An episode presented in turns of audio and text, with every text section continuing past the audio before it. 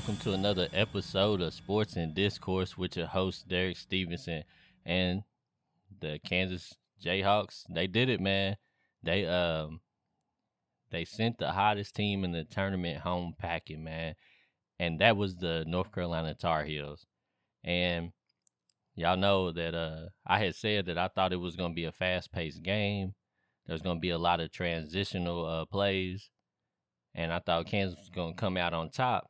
But really and truthfully, that was just me. Um, you know, I was just hoping that North Carolina didn't win their seventh championship. To be honest with you, um, you know,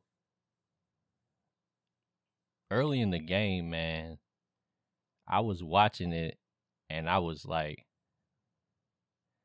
you know, you know, I was I was a little disappointed because I was like, man, North Carolina's getting ready to blow them out, man, and it just looked like they was um going to be able to win pretty easy, and the reason why is North Carolina is just dominant on the glass, man, and when you got somebody like Bacot, you know, even though he he was a little gimpy, but a dude, even when he's injured, when he can clean the glass that way you just always got a shot because, like I said, he makes up for a whole lot of North Carolina's mistakes. And, uh, you know, along with the other big men, like I, I believe uh, North Carolina might have had an insane amount of offensive rebounds. Uh, excuse me. They might have had um like 24 offensive rebounds or something like that. It was a wild amount of uh, offensive rebounds. And when you get that many second chances, man, you're just always gonna, you know, probably have a strong performance. And it just like uh they jumped out on them, man, and it was starting to look real ugly. And then just when you thought Kansas was gonna lay down, Kansas just started putting an insane amount of pressure on North Carolina, and they started outrunning North Carolina and fought their way all the way back in the game and ended up squeaking out with the victory. And it's just wild to me because, you know, I feel like Kansas had some struggles this year, just like North Carolina. And it was almost like they kind of uh, finished the season the same way. Like they both got hot at the right time. And, um, but you know, like everybody says, Kansas plays in the Big 12 and it's not really a whole lot over there to challenge them. So they're always going to have a really strong regular season, even when they have like some letdown moments, like when Kentucky stomped them. And um, they're to be able to get good seeds and uh, you know put themselves in a favorable position. And they did what they were supposed to do and got all the way to the championship game. And it was just looking real bad, man. And I think um, you know, Bill Self had made a comment to the guys. I forgot what he said. Uh, it was something along the lines of where he was referring to, you know, how much they was down by when they played, um, when they played Memphis in in the championship game when they last won, and I guess he was trying to like inspire his kids that like, you know, you might be down, but we still got a whole another half of basketball and whatever he said to him, man, it worked because they came out in the second half and they was a different team. And I don't know if if they just started playing better or if North Carolina just ran out of juice. You know, they started uh, had a couple of injuries like Bacot uh he retweaked his uh, ankle. You know, he had he had hurt it the game before. And he probably was, you know, he probably wasn't hundred percent. He probably was favoring it a little bit and then he ended up hurting it again, you know. And it's just hard to win when you ain't got a guy like that out on the floor. And the thing about college basketball today to me, it's not really a whole lot of great teams. Um, because most of the time the the players don't stay long enough to become great players. So normally, you know, it's like a a flash in the pan with your success. Like you have a group of guys and you maximize them real quick, then you have to start off with another group. You never really get superstar players that have the ability to go to the NBA that usually come back. Um, like a Tim Duncan or, you know, Tyler Hansbrough, some, you know, people like that that played late into their career. I know it's, you know, a lot more than that, but that's just two that came off the top of my head. But nowadays, most of the guys, when they can, when they feel like they superstars in college or when they have potential to be drafted high, they leave. So you never really develop these strong teams, which is what gives a whole lot of these Cinderella teams hope, like St. Peter's, you know, being able to beat us in the first round and, you know, mess the whole tournament up for me.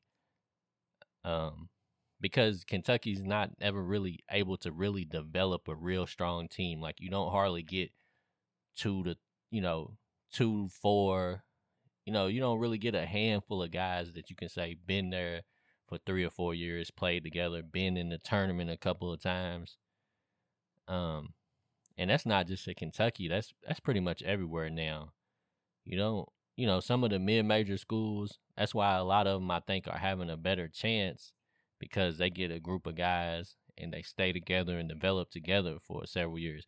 But with this transfer portal uh, stuff, it's to be interesting to see because now I'm not even for sure if that's to be an advantage for the mid majors anymore. Because now when you see this whole like St. Peter's situation where, you know, uh, Coach Holloway, he gets uh, an opportunity to coach his alma mater, Seton Hall. So as soon as the tournament's over, boom, he's gone.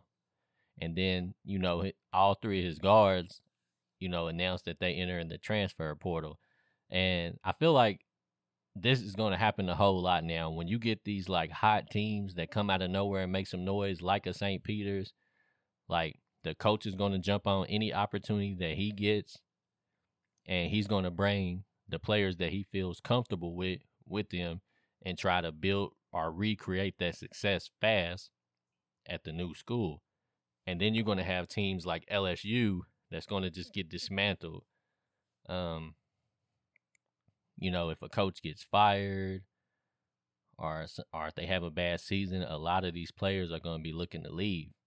And it's going to basically make everybody start going through the whole you know process that coach Cal in Kentucky has been going through ever since he's been at Kentucky.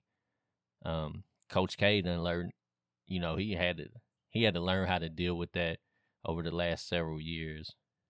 But it's getting to the point now where every school is going to have to deal with this now. They're going to have to get used to the turnover rate with these players because, you know, like uh like I seen even even female athletes are jumping on it now. Like I seen um, you know, a female and now she's entering the I forgot what her name is, but she's announcing that she's entering the transfer portal. So a lot of these kids are just going to be moving and shaking, trying to figure out what the best fit for them is, where they can go and maximize their ability, where they can get the most playing time. Like you're going to just see so much changeover.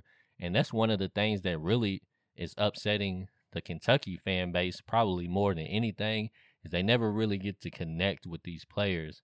And now I think at all levels you're going to start seeing that like a lot of fan bases are going to have to deal with this feeling because it's going to be like okay, you went to this team and you didn't get the opportunity you thought, so now you're gonna leave and go to this team, and it's just gonna be so much mixing and matching and so much um you know the recruitment is gonna have to go to a whole nother level now because now you're gonna be having to scout players that's in high school and you're gonna be having to scout players that may potentially leave that's already in school. Like you got, you know, Dontaie Allen that's leaving Kentucky and um you know, he's got a list of, of schools that's interested in him. And now that means, you know, they're going to have whatever school he chooses going to have to readjust their recruitment to fit him. And we're going to have to readjust our recruitment to fill the space for him. And it's just going to make college basketball really confusing, man. And I just think the era of having great teams is going to be over.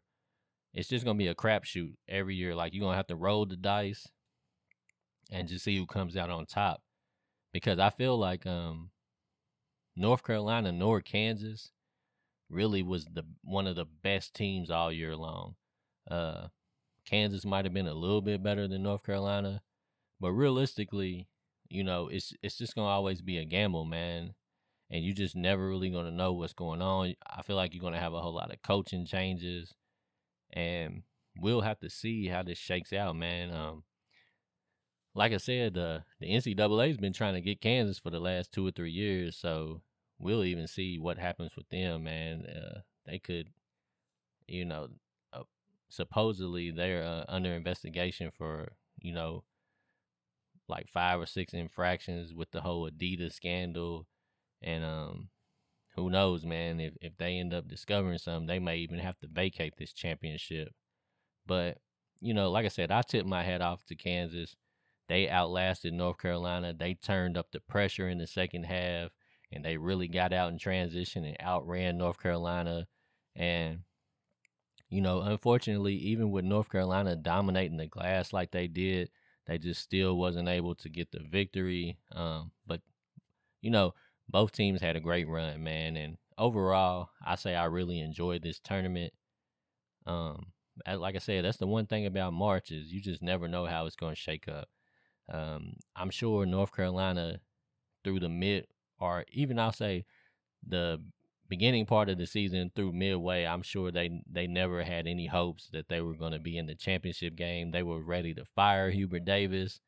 Um, and then they ended up in the championship game and probably most of their fans and then even people like me myself expecting them to win another championship like i said i was praying um i had my fingers crossed that they didn't get that seventh banner because i didn't want them to catch up to kentucky and fortunately for kentucky fans they didn't get that yet so they still you know they still got a little ways to go before they they catch up with us but if we don't get on our game man they could make a you know, they could close the gap real quickly. So hopefully, um, Kentucky will get back in the mix, man. But as of right now, you know, we got to tip our hat to the 2022 national champion Kansas Jayhawks, man. But anyway, that's all I got really got to say about it. How did you uh, feel about the tournament? Did you think it was a great tournament? Do you think college basketball is trending in the right direction? Um, just let me know your uh, thoughts and feelings about it. And like I said, always like, comment, subscribe, share, and um, we'll get back at it again. Sports and Discourse with Derek Stevenson.